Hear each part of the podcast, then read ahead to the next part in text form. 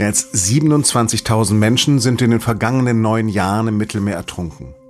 Ob es womöglich sogar noch mehr sind, das weiß niemand so ganz genau. 27.000, das sind Schätzungen vom UNHCR, der Flüchtlingshilfe der Vereinten Nationen, von Hilfsorganisationen, von Behörden. Fest steht, jede Woche geraten überfüllte Schiffe mit Geflüchteten und Migranten in Seenot, Kentern, Menschen sterben und nur manchmal hören wir von Meldungen wie aus diesem Jahr. Es ist schon wieder passiert. Beim Untergang eines Flüchtlingsbootes sind im Mittelmeer viele Migranten ums Leben gekommen.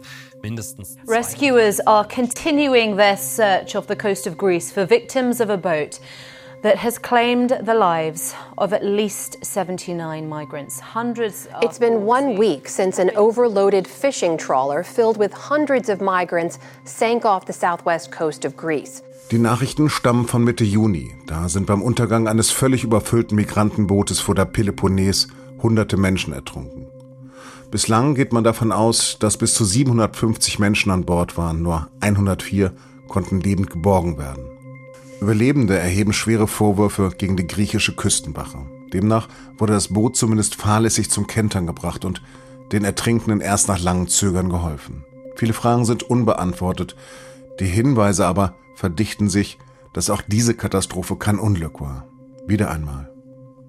Und Organisationen für private Seenotrettung betonen seither wieder einmal, dass das Mittelmeer nicht nur Friedhof ist, sondern auch Tatort. Was dabei auf hoher See vorgeht, das wissen wir auch wegen einer anderen Katastrophe genauer. Vom 26. Februar 2023 vor der italienischen Küste, dem Untergang des Summer Love.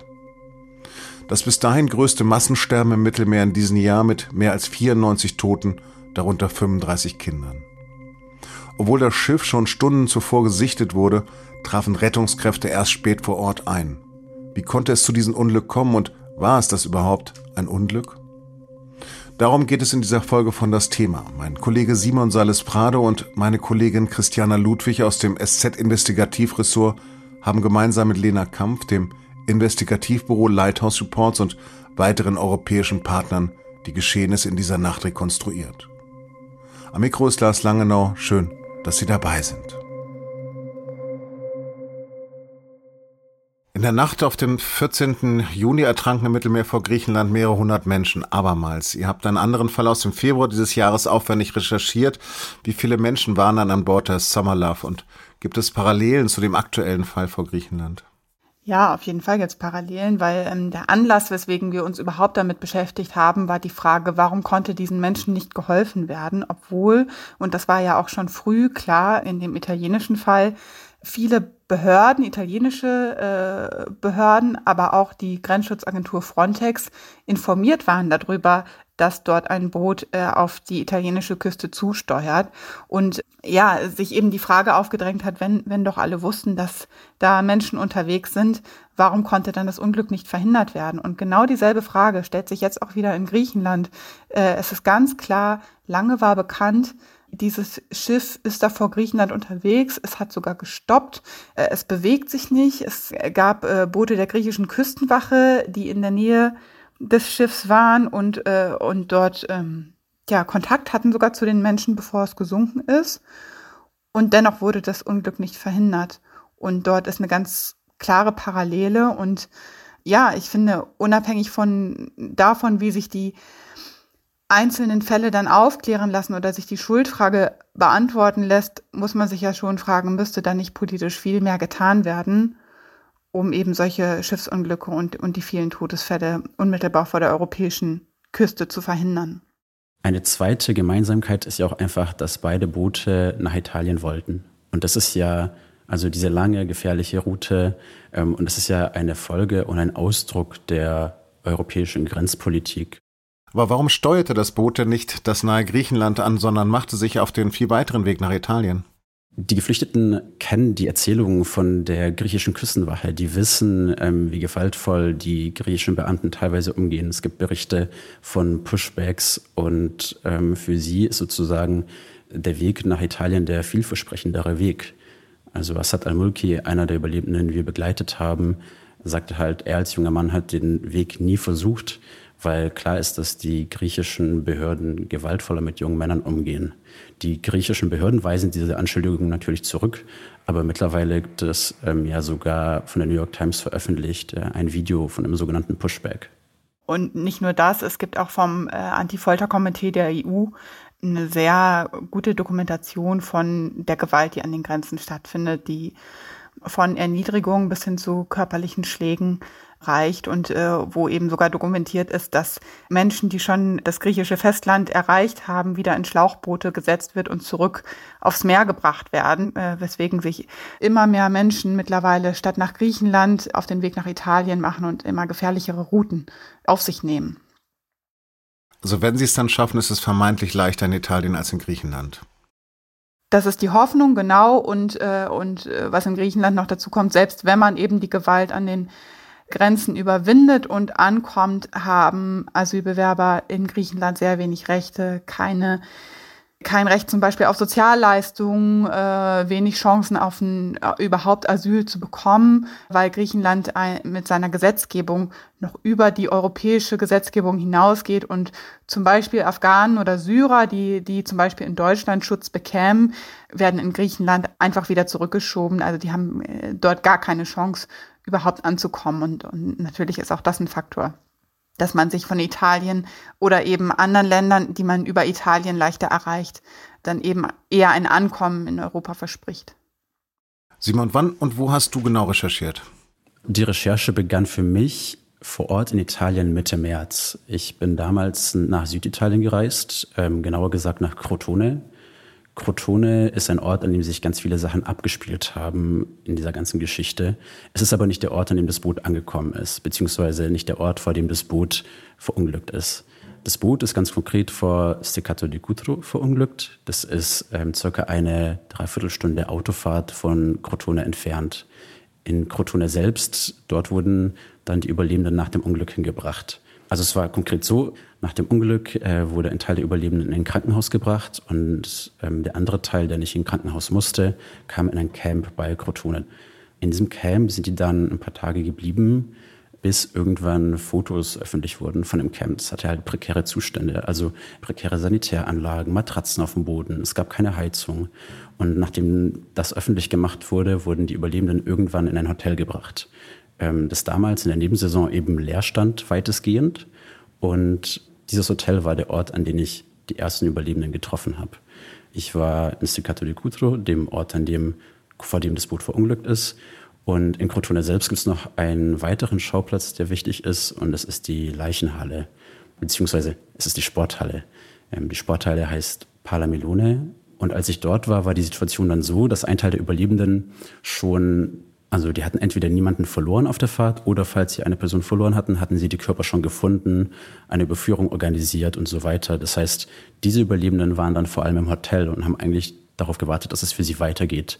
Ein anderer Teil der Überlebenden und der Angehörigen waren eigentlich den ganzen Tag über in dieser Leichenhalle. In dieser Halle wurden erstmal natürlich die Leichen aufgewahrt. Dort wurden aber auch die Körper hingebracht, die neu angespült worden sind. Und dort mussten die Überlebenden versuchen, die Menschen zu identifizieren und gegebenenfalls zuzuordnen. Wie viele Menschen waren denn auf dem Schiff? Wir kennen keine genaue Zahl, aber circa 180 Geflüchtete waren auf diesem Schiff. Ähm, sie stammten vor allem aus Afghanistan, Iran, Pakistan. Es gab aber auch Syrer oder eine Person aus Somalia. Und wie viele Menschen sind wohl gestorben? Sicher wissen wir, dass über 90 Menschen gestorben sind, aber die Zahl ist vermutlich etwas höher. Was genau ist bei dieser Überfahrt in dieser Februarnacht passiert? Wir haben ja mit zahlreichen Überlebenden gesprochen und daraus versucht, so eine, ähm, die zu verstehen, was genau nacheinander passiert ist. Und die meisten Überlebenden berichten natürlich erst einmal von einer Überfahrt, die an sich schon wahnsinnig herausfordernd war. Also die erzählten von einer Überfahrt mit wenig Wasser, kaum Essen.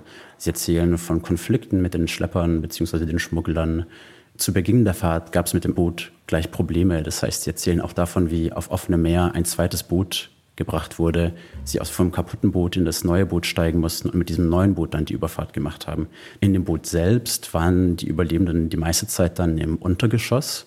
Aufnahmen zeigen einfach, wie Leute ganz nah zusammengepfercht auf dem Boden sitzen, wie Kinder da liegen. eine an sich schon sehr angespannte Situation. Viele waren seekrank, ähm, man durfte nicht nach oben, beziehungsweise nur in Ausnahmefällen. In der Nacht selbst ähm, erzählen dann manche Überlebende, wie sie nach und nach Lichter sahen, also wie sie gemerkt haben, ähm, sie sind jetzt irgendwie in der Nähe der italienischen Küste. Die Schlepper hatten den Menschen an Bord auch gesagt, dass sie gegen Mitternacht ankommen sollten. Und diese Ankunft hat sich dann verzögert. Und dann passierte alles relativ schnell ähm, in den Morgenstunden. Ähm, die Überlebenden erzählen, wie das Meer stürmisch ist, wie vielen von ihnen schlecht war und irgendwann, wie das Boot ganz abrupt Gas gegeben hat. Es wurde laut, es stank, das Boot äh, bewegte sich irgendwie vorwärts, aber traf dann auf irgendwas. Und in den Erzählungen haben die Überlebenden dann berichtet, wie Wasser in die Kabine äh, floss, wie das dann relativ schnell ging, dass das Wasser auch irgendwie bis zum Bauchnabel stand, wie das Boot auseinanderbrach, wie alle Menschen, bevor das Boot auseinanderbrach, ähm, versuchten, nach oben zu gelangen an Deck. Es gab eine kleine Treppe, über die naja, sehr viele Menschen versucht haben, nach oben zu kommen. Also sie berichten von, von einem großen Drängen irgendwie an Bord und von Panik. Ähm, es war ja auch dunkel zu dem Zeitpunkt noch. Und dann irgendwann brach das Boot auseinander. Manche Überlebenden berichten, wie sie ins Wasser gesprungen sind, wie sie sich festgehalten haben. Bei anderen klang es eher so, als wären sie ins Wasser gefallen oder gezogen worden. Sie erzählen auch, wie sie Angehörige gesehen haben, die einfach von der Welle mitgenommen worden sind und die sie danach nie wieder gesehen haben. Und dann ist alles recht unübersichtlich und chaotisch auf einmal. Irgendwann ist dieses Boot auseinandergebrochen. Es ist davon auszugehen, dass ein Teil sehr schnell ertrunken ist. Und zwar der Teil der Menschen, die unter Deck waren vor allem und nicht mehr geschafft haben, nach oben zu gehen. Es ist natürlich auch davon auszugehen, dass viele dieser Menschen gar nicht schwimmen konnte. Und selbst wenn sie hätten schwimmen können, es war kalt, es war dunkel, alle waren panisch. Die Bedingungen waren also grundsätzlich sehr schlecht natürlich. Also als das Boot auseinandergebrochen war und die Menschen im Wasser waren, haben sich manche an Holzteile festgehalten, andere aneinander irgendwie festgehalten und natürlich versucht, über Wasser zu bleiben. Du bist ja ein paar Wochen später dann noch über den Strand gegangen. Was hast du denn dort gesehen? Zwei Wochen nach dem Schiffbruch waren am Strand noch ganz viele Holzteile. Also man konnte teilweise wirklich das Boot erkennen in den Holzteilen, die dort lagen. Es gab natürlich Splitter, es gab aber auch Kleidung, es gab Rucksäcke, es gab Schuhe, die nass waren und mit Sand gefüllt waren. Und zwar über wirklich Dutzende Meter entlang, also den ganzen Strand, den man entlang lief, waren da noch Sachen. Es gab auch an einer Stelle Kreuze aus Holz. Am Wochenende zuvor hatte es eine Demo gegeben von Leuten in der Gegend, die sich für eine menschlichere Asylpolitik ausgesprochen haben. Aber es war sozusagen Zerstörung sichtbar.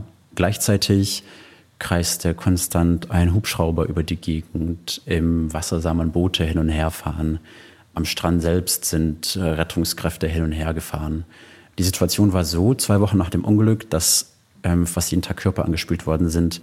Und es war eben so, wenn der Vortag stürmisch war, aber das Meer am Morgen des nächsten Tages ruhig, dann hat man besonders viele Körper gefunden. Also es war wirklich so, dass teilweise drei, vier, fünf Körper pro Tag gefunden worden sind. Zwei Wochen nach dem Unglück waren die natürlich dann auch schon ziemlich entstellt. Also die waren, die lagen ja wochenlang im Salzwasser, teilweise die Überlebenden, die versucht haben, die Körper zu erkennen, konnten nicht mal mehr Gesichter identifizieren und mussten dann versuchen, anhand von Tattoos, anhand von Zähnen oder anhand von der Kleidung, die noch an den Körpern war, zu identifizieren, um wen sich gehandelt haben könnte. Und es gab natürlich auch Körper, die nicht identifiziert werden konnten. Mir bleibt so ein bisschen die Spucke gerade weg. Aber du bist auch einem Syrer begegnet, der auf dem Boot war. Was war seine Geschichte?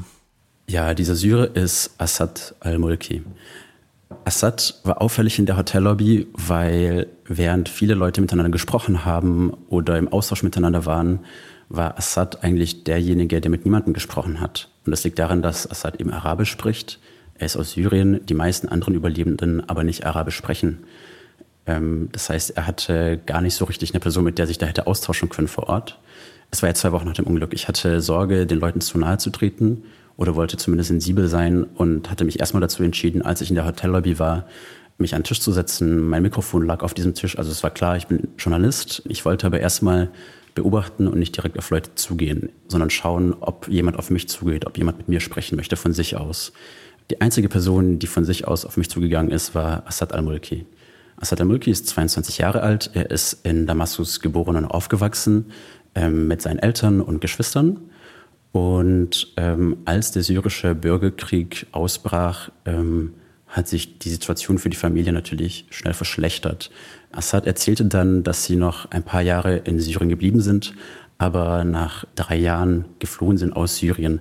Und sie hatten dann mehrere Stops, bis sie irgendwann in die Türkei angekommen sind. In der Türkei hat Assad dann mit seinen Eltern gelebt, seinen Geschwistern. Sein Bruder Sultan ist in der Türkei geboren. Auch sein Onkel, der mit ihm auf der Flucht war, lebte in der Türkei.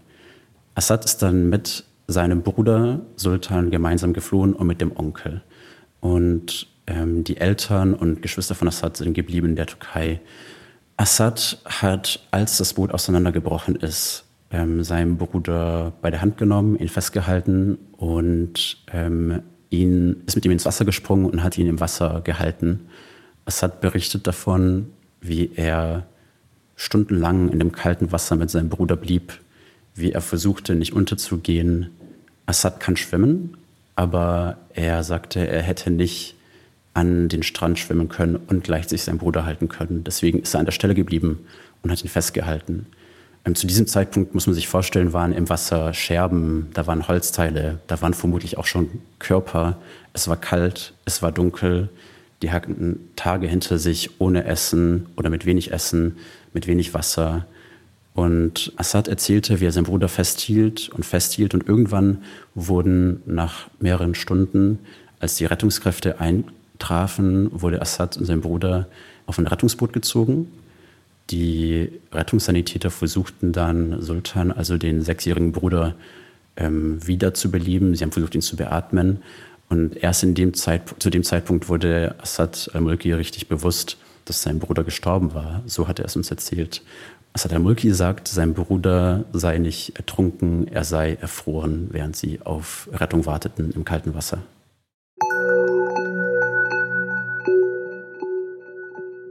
Assads kleiner Bruder Sultan stirbt damals zwei Tage vor seinem siebten Geburtstag. Und Assad hat meinem Kollegen Simon beschrieben, wie er Sultan in seinen Händen hielt, wie er noch versucht hat, mit ihm an den Strand zu schwimmen.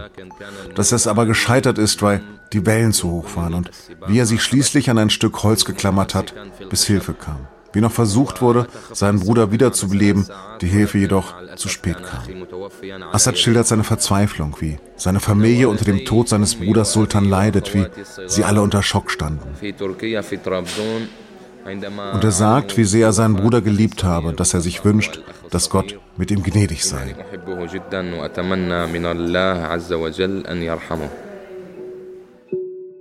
Nichts also hat sich geändert, obwohl das so oft versprochen wurde, als 2005 das Bild des ertrunkenen zweijährigen Alan Kurdi um die Welt ging. Weder der Untergang mit hunderten Toten kürzlich vor Griechenland noch der Schiffbruch der Summer Love mit mehr als 90 Toten im Februar sind Einzelfälle. In diesem Jahr sind bei der Überquerung laut der Internationalen Organisation für Migration bereits mehr als 1300 Menschen gestorben oder werden vermisst. Dunkelziffer unbekannt. Wie also reagiert Europa?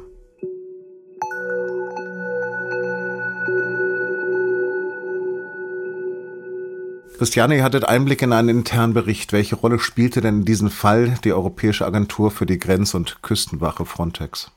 Ja, die Grenzschutzagentur Frontex ist dafür verantwortlich, im Auftrag der Mitgliedstaaten der EU den Mittelmeerraum zu überwachen. Mittlerweile machen sie das vor allem mit Flugzeugen, das heißt, die filmen das Meer von oben.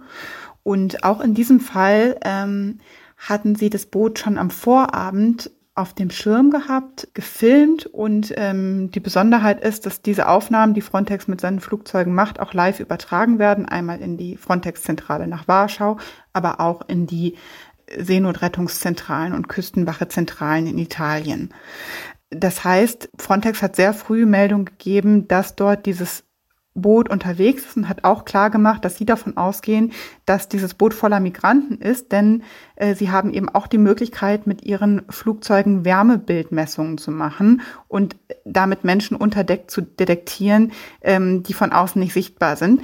Was sie auch weiter gemeldet haben, schon am Vorabend, war die Tatsache, dass keine Seenotrettungswesten an Bord waren und äh, auch die Wetterlage war bekannt. Es war windig an dem Abend und Frontex hat, so geht es aus einem internen Bericht hervor, den wir einsehen konnten, das eigene Flugzeug umkehren lassen aufgrund der starken Winde.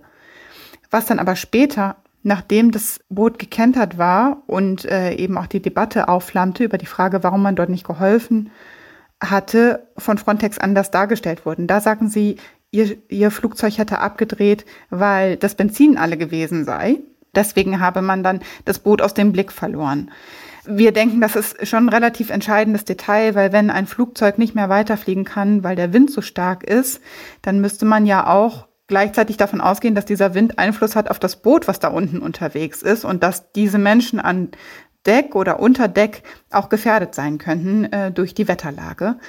Und Frontex hatte das zwar an die italienischen Behörden weitergegeben, aber von der italienischen Seite gab es darauf keine adäquate Reaktion. Und welche Verantwortung haben die italienischen Behörden? Die italienischen Behörden, da muss man unterscheiden. Es gibt einmal den Zoll, ähm, das sind kleine Kontrollschiffe, sage ich mal, die normalerweise dafür zuständig sind, illegale Wareneinführung äh, oder so zu, herauszufinden, Boote zu kontrollieren, die, äh, die eben äh, die Grenze übertreten. Und dann gibt es die Schiffe der Küstenwache, die deutlich größer sind und äh, die eben auch Seenotrettungsmaßnahmen durchführen können und eben auch bei äh, schwierigeren Wetterbedingungen unterwegs sind und standhalten können. In diesem konkreten Fall wurde aber nicht die Küstenwache losgeschickt, sondern erstmal hat sich nur der Zoll auf den Weg gemacht, um zu schauen, was, um was für ein Boot es sich dort handelt. Aber auch die Boote des Zolls haben, so geht es aus deren Bericht hervor, wegen des Wetters das Boot erst gar nicht erreicht und haben eben wegen der Winde abdrehen müssen, sind dort eben gar nicht angekommen. Und an der Stelle, obwohl sie das der Küstenwache weitergegeben haben, hat diese aber nicht reagiert und hat bis zu einem sehr späten Zeitpunkt gesagt, wir wussten ja gar nicht, ob es sich dort um einen Seenotrettungsfall handelt ob es äh, ein Migrantenboot war. Und an der Stelle sind die Aussagen sehr widersprüchlich. Denn Frontex sagt klar, wir haben kommuniziert, wir gehen davon aus, es sind Menschen an Bord. Die Küstenwache sagt, davon wussten wir nichts. Wie hätte denn diese Nacht auch anders laufen können oder sollen?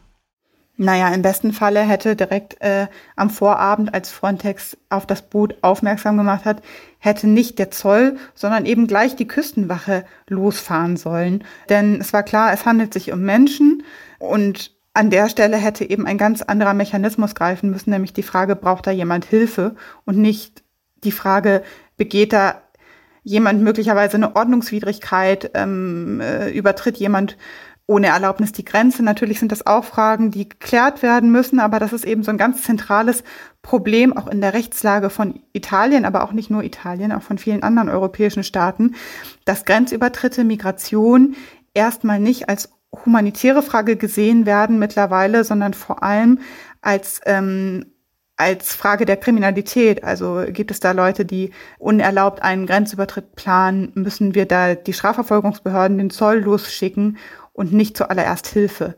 Also ich denke, das ist, das ist eine Grundsatzfrage, wo eben in dieser Nacht eine falsche Entscheidung getroffen wurde, die dann eben zur Folge hatte, dass nicht geholfen wurde. Und ähm, sondern nur kontrolliert und das eben erfolglos. Können wir dann da überhaupt noch von Unglücken sprechen oder ist das eurer Einschätzung nach eher unterlassene Hilfeleistung? In Italien gibt es mittlerweile sogar ein Strafverfahren. Äh, die Staatsanwaltschaft ermittelt gegen äh, Mitglieder der Küstenwache oder gegen die Behörden vor Ort, weil es eben sich dort genau um diese Frage dreht. War es unterlassene Hilfeleistung und ähm, ja, hat man den, den Tod dieser Menschen in Kauf genommen? Das ist ja einmal die juristische Auseinandersetzung, die Christiane jetzt beschrieben hat. Aber wenn man mal das vielleicht auf einer äh, politischen ähm, oder gesellschaftlichen Ebene sich anschaut, ist es natürlich irgendwie unter eine Hilfeleistung. Also kürzlich ähm, habe ich mit dem Migrationswissenschaftler Maurice Stiel gesprochen von der Universität Osnabrück, der nochmal sagte, alle diese Boote sind in Seenot, sobald sie das Wasser berühren. Es sind häufig überfüllte Boote, es sind Boote ohne oder mit zu wenig Rettungswesten. Die Menschen an Bord sind erschöpft, teilweise krank. Auf jeden Fall sind sie oft traumatisiert oder haben eben eine traumatische Bootsfahrt hinter sich. Und bei solchen Rettungen ist Schnelligkeit eben absolut essentiell, wie eigentlich bei jeder Rettung überall. Also das weiß jeder. Deswegen ist die Frage, ob diese Boote Rettung gebraucht hätten, zynisch, weil relativ klar ist, dass diese Boote Hilfe brauchen. Und man, sich zum, man ist sich der Gefahr bewusst, der diese Boote ausgesetzt sind und nimmt diese ganz kleinen Kauf.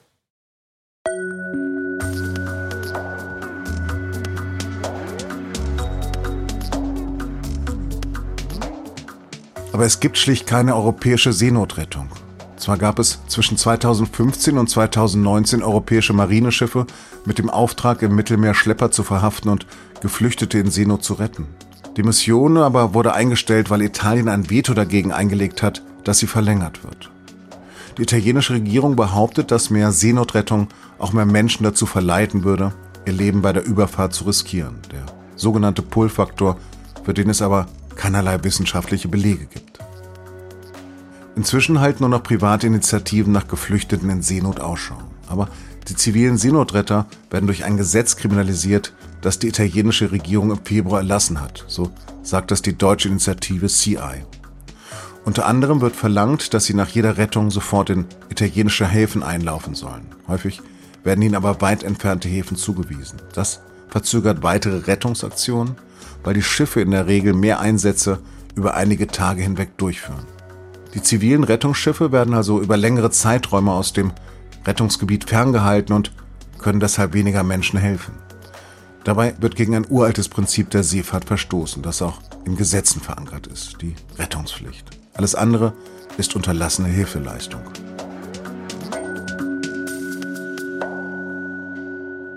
Simon, zu welchem Eindruck bist du bei der Recherche gekommen? Wie geht die EU an den Außengrenzen mit Flucht um, wie mit Asylsuchenden? Grundsätzlich habe ich in Crotone Menschen getroffen, die schon von ganz vielen politischen Systemen alleingelassen worden sind oder irgendwie unterdrückt worden sind. Das heißt, ein zentraler Punkt, der dort ganz klar wurde, ist, diese Menschen fühlen sich alleingelassen. Als ich dort war, herrschte auf eine Weise Chaos. Also, obwohl es ja jetzt nicht das erste Boot ist, das dort ankommt, also alles andere als das erste Boot, obwohl sehr viele Menschen dort ankommen, war man mit der Situation komplett überfordert. Also sei es in der Halle, in der die Leichen aufgebaut worden sind, in der man nicht wusste, wie die Überführung genau funktioniert, in der es am Anfang nicht genug Übersetzer gab. Sei es in dem Camp, in dem die Menschen angekommen sind, in Crotone, in dem die Situation so prekär, so schwierig war, dass sie ja einen Hilferuf an Politiker dort formuliert haben. In allen diesen Stationen war einerseits eine klare Überforderung aus, auf europäischer Seite für mich erkennbar, auf Seite der Behörden im Umgang mit den Menschen. Und ähm, wenn man auf die Menschen dort blickt, auf die Überlebenden oder auf die Angehörigen, die ja auch angereist sind, teilweise aus europäischen Ländern, ein starkes Gefühl, alleingelassen worden zu sein, zu erkennen.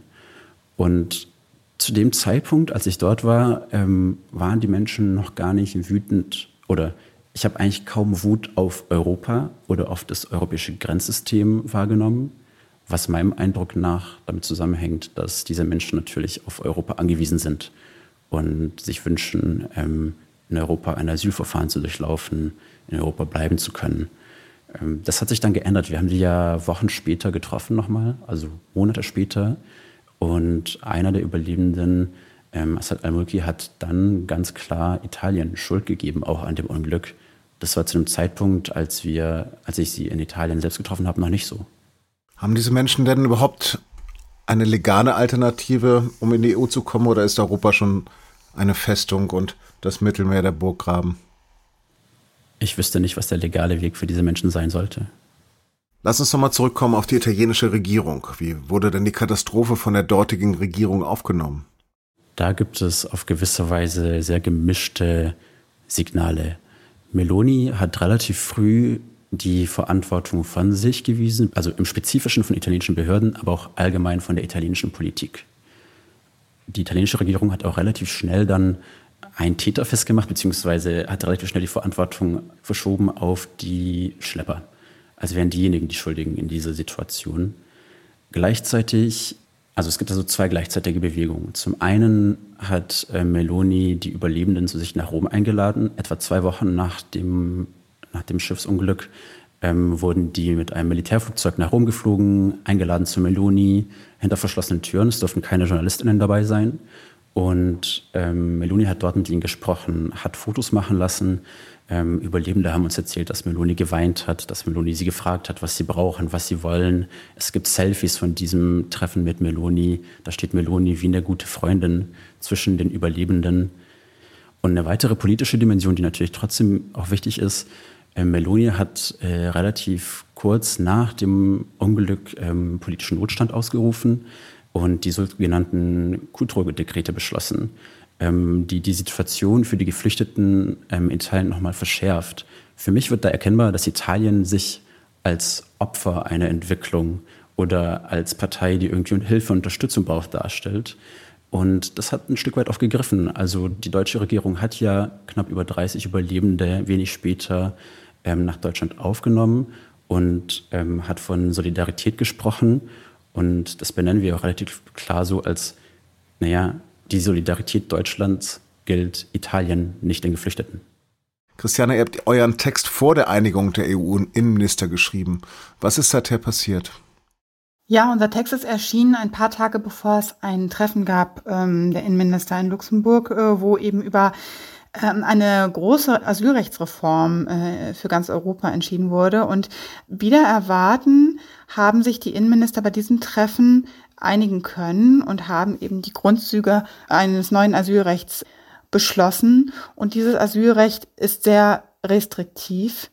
Tatsächlich ist es in Zukunft so, dass für die allermeisten Asylsuchenden, äh, die in Europa ankommen, es sehr schwer werden wird, hier Asyl zu beantragen, weil vor der eigentlichen Prüfung, ob sie äh, einen Anspruch auf Schutz haben, weil sie beispielsweise politisch verfolgt werden oder eben aus einem Krisengebiet kommen, äh, in Zukunft immer die Frage steht, ob sie sich vorher schon in einem Land befunden haben, das möglicherweise ihnen Schutz geboten hätte.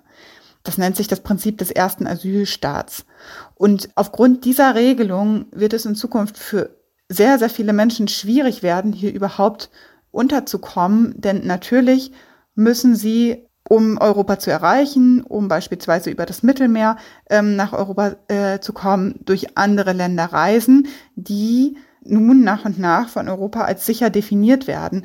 Bestes Beispiel ist dafür oder auch für die Widersprüchlichkeit dieser Politik ist ähm, Tunesien, wo jetzt eben kurz nach der Einigung ähm, der Innenminister die äh, Kommissionspräsidentin Ursula von der Leyen, aber auch unsere deutsche Innenministerin Nancy Faeser äh, hingereist sind, um eben mit dem tunesischen autoritären Herrscher ein Kooperationsabkommen zu schließen, das besagt, dass er bitte in Zukunft Flüchtlinge an der Überfahrt nach Europa hindern soll, beziehungsweise dort äh, eher behalten soll, was aber insofern zynisch ist, weil genau dieser Staatschef eine sehr rassistische äh, und populistische Politik verfolgt und ähm, gerade deswegen das Leben für äh, Menschen beispielsweise mit äh, schwarzer Hautfarbe sehr schwer macht in Tunesien. Simon, hast du noch Kontakt zu manchen Betroffenen? Was ist, was ist mit Assad passiert? Ja, also ich habe weiterhin immer mal wieder Kontakt zu Überlebenden in Deutschland und auch zu Angehörigen von Opfern. Einige Wochen nach dem Unglück wurden 32 Überlebende von Crotone nach, nach Hamburg geflogen. Dort sind sie dann in ein Ankunftszentrum gekommen und diese Überlebenden sind bis heute in Hamburg. Assad al-Mulki ist einer der 32 Überlebenden, die nach Hamburg gebracht worden sind. Er ist weiterhin dort ähm, und wartet einfach auf sein Asylverfahren. Er hat noch keine klare Antwort, was mit ihm passieren wird. Ich habe ihn vor ja mittlerweile knapp über einen Monat getroffen in Hamburg. Damals äh, hat er schon angefangen, Deutsch zu lernen mit einer App. Er hat darauf gewartet, dass er einen Deutschsprachkurs machen kann. Er hat Hamburg mit der U-Bahn erkundet und sich mit anderen Geflüchteten ausgetauscht, die auch in diesem Zentrum wohnen. Mein aktueller Stand ist, dass er noch nicht nach Dresden konnte, wo ein Cousin lebt und wo auch sein sechsjähriger Bruder Sultan begraben ist. Unglücke bei der Flucht auf dem Mittelmeer, also wenn wir dann überhaupt von Unglücken sprechen können, sind mittlerweile grausamer Alltag. Was müsste sich denn ändern, damit solche Unglücke in Zukunft verhindert werden können? Simon, du hast vorhin das Interview mit einem Migrationsforscher erwähnt. Darauf gibt es keine so einfache Antwort. Die europäische Grenzpolitik, ähm, die europäische Politik an Grenzen und der europäische Umgang mit Migrantinnen ähm, hat sich über die letzten Jahrzehnte herausgebildet. Das heißt, die Situation heute lässt sich gar nicht mehr so klar kausal auf einen Akteur oder eine Akteurin zurückführen. Ähm, es gibt deswegen auch nicht einfach eine Stellschraube, die alles verändert oder alles verbessert. Mitverantwortung tragen unterschiedliche Behörden, tragen unterschiedliche PolitikerInnen und Politiker und unterschiedliche Institutionen. Also, also die deutsche Bundesregierung trägt diese Politik natürlich mit, aber auch die EU-Kommission ist verantwortlich.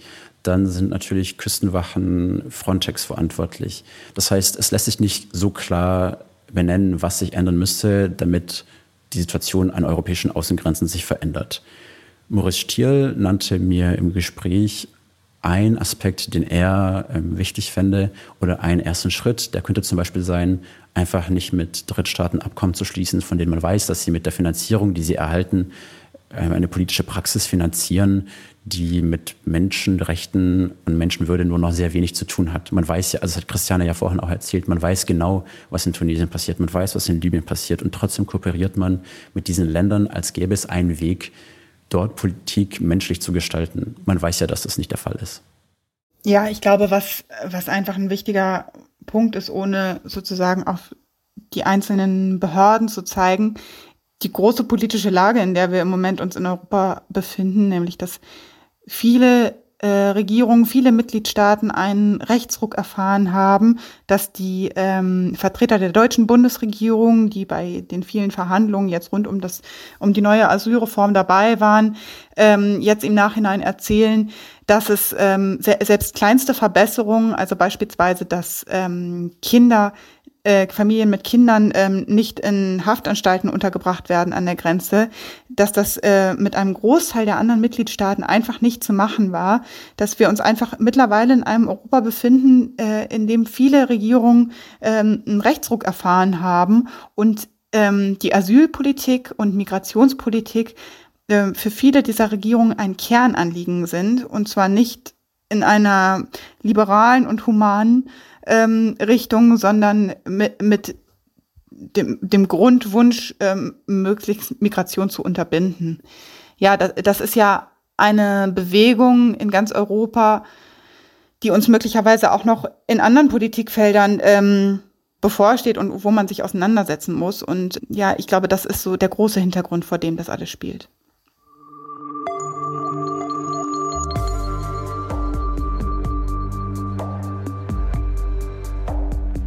Künftig wird es also deutlich verschärfte Asylverfahren geben, die es auch denen schwerer macht, die es nach Europa geschafft haben. Ob es das Sterben im Mittelmeer zumindest verringern wird, mehr als fraglich. Bald jedenfalls sollen Verhandlungen im Europaparlament über das neue Asylrecht beginnen.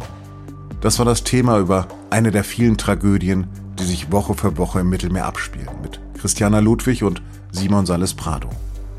Ihre Recherche und auch das Interview mit dem Migrationsforscher habe ich Ihnen in den Shownotes verlinkt. Diese Folge wurde produziert von Caroline Lenk und Wanda Silberhorn. Wie Sie unseren Podcast abonnieren können, dazu finden Sie alle Informationen unter sz.de-podcast. Dann verpassen Sie in Zukunft auch keine Folge mehr. Wenn Ihnen das Thema gefällt, wenn Sie Anregungen, Ideen oder Kritik für uns haben, dann schreiben Sie uns gerne eine Mail an podcast.sz.de. Vielen Dank fürs Zuhören, bleiben Sie uns gewogen und auf Wiederhören.